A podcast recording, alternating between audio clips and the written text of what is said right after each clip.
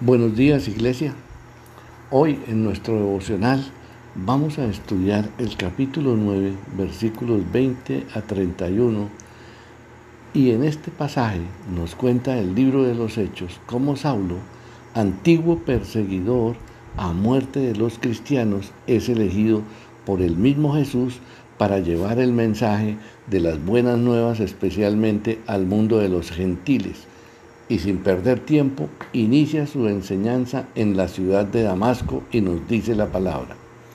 Saulo pasó algunos días allí en Damasco con los seguidores de Jesús y muy pronto empezó a ir a las sinagogas para anunciar a los judíos que Jesús era el Hijo de Dios. Como podemos ver, no perdió ni un día. Una vez recuperó su vista, inició la evangelización ordenada por Jesús y lo hizo con amor, con mucha dedicación, sin descanso, siendo torturado, apedreado, azotado, encarcelado y perseguido hasta el fin de sus días eh, de acuerdo con su martirio. Y seguía Pablo predicando a los judíos, que asombrados le escuchaban y murmuraban pero si es el mismo que allá en Jerusalén perseguía y maltrataba a los seguidores de Jesús, precisamente vino a Damasco a buscar más seguidores para llevarlos atados ante los sacerdotes principales. Y cada día Saulo hablaba con más poder del Espíritu Santo y les probaba que Jesús era el Mesías.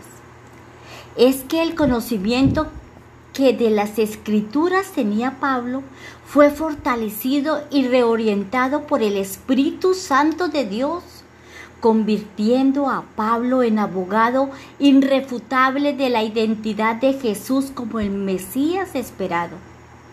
Después de los acontecimientos que hubo, que pasaron, que veremos enseguida, Pablo viaja a Jerusalén para continuar con su misión y allí trató de unirse a los seguidores de Jesús, pero estos tenían miedo de Saulo, pues no estaban seguros de que en verdad él creyera en Jesús.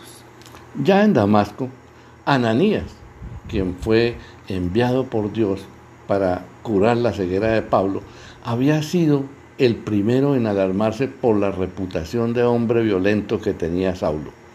Pero ya vimos que fue tranquilizado por el mismísimo Jesús. Pero entonces los demás seguidores de Jesús aún seguían sin entender por qué ahora el perseguidor quería ser uno de ellos y que probablemente pensaban intentaba engañarlos para poder destruirlos.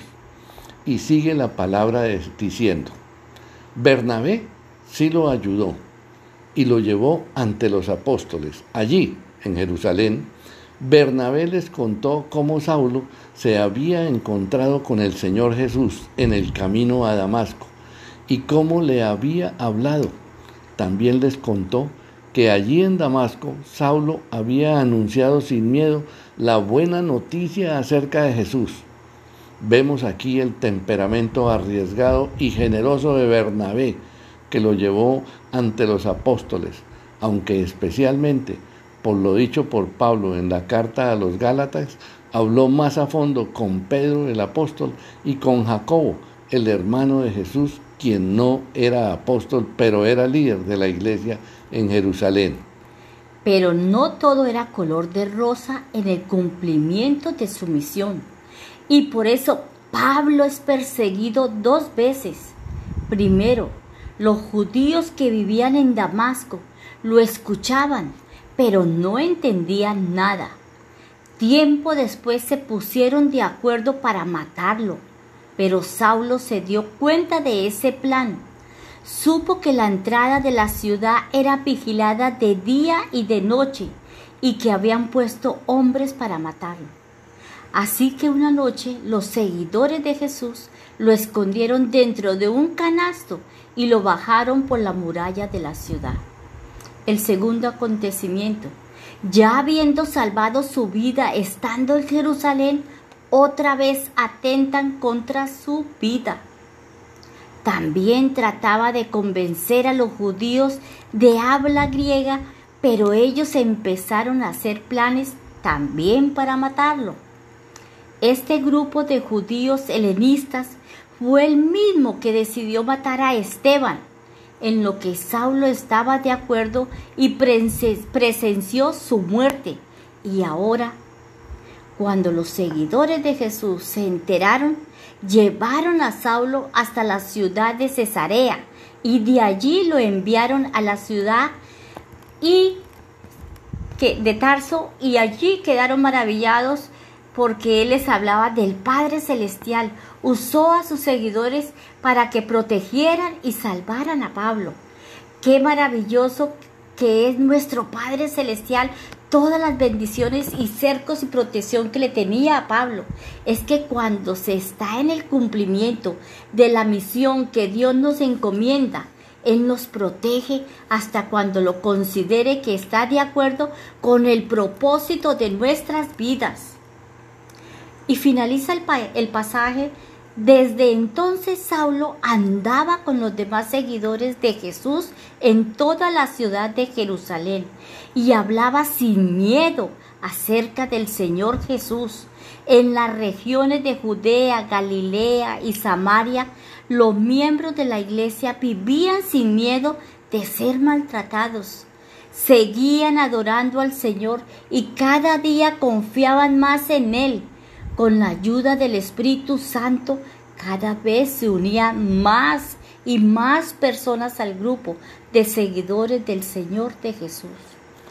Hermanos, hoy tenemos una invitación a reflexionar en si estamos obligados a llevar el mensaje del Evangelio tal como lo ordenó nuestro Señor Jesucristo, ¿qué estamos haciendo para cumplir esa orden de la gran comisión? ¿Cómo nos preparamos? Leemos, meditamos y estudiamos la Biblia para capacitarnos adecuadamente y poder enseñar su palabra? ¿Qué pensamos de esto? ¿Es nuestra vida testimonio del modo de comportarse un cristiano? ¿Tenemos nuestra mirada en el mundo espiritual o en el mundo material? Esto también es para reflexionarlo. ¿Estamos dispuestos nosotros a sacrificar todo por cumplir con el propósito de Dios, pensémoslo hermanos, ¿hasta dónde vamos a sacrificarnos por cumplir por Dios? Tenemos que vivir hasta lo máximo por cumplir. Señor, hoy te damos las gracias. Gracias por permitirnos haberte conocido, tenerte y poder contar con tu perdón, con saborear tu bendición, tu misericordia y ser llenos del Espíritu Santo. Padre Bello, guarda nuestras vidas en tus manos fuertes y poderosas. Gracias por quitar toda venda de nuestros ojos, limpiar este corazón de piedra y llenarlo de amor, perdón y bendición para todo aquel que nos persigue y desea nuestro mal.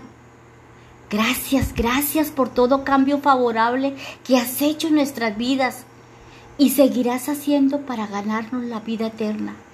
Gracias Jesucristo, porque intercede siempre a nuestro favor y nos llena de vida. Gracias Espíritu Santo por tu unción poderosa y favorable a no dejarnos caer ni retroceder. Padre bendito, así como cambiaste a Pablo, así nos has cambiado a nosotros y así nos vas a seguir cambiando. Llénanos, hermanos, llénense de la presencia de Dios, del Espíritu Santo y de Jesús de Nazaret Bendiciones hermanos, Dios continúe llenándolos y fortalezcase en la palabra de Dios. Amén.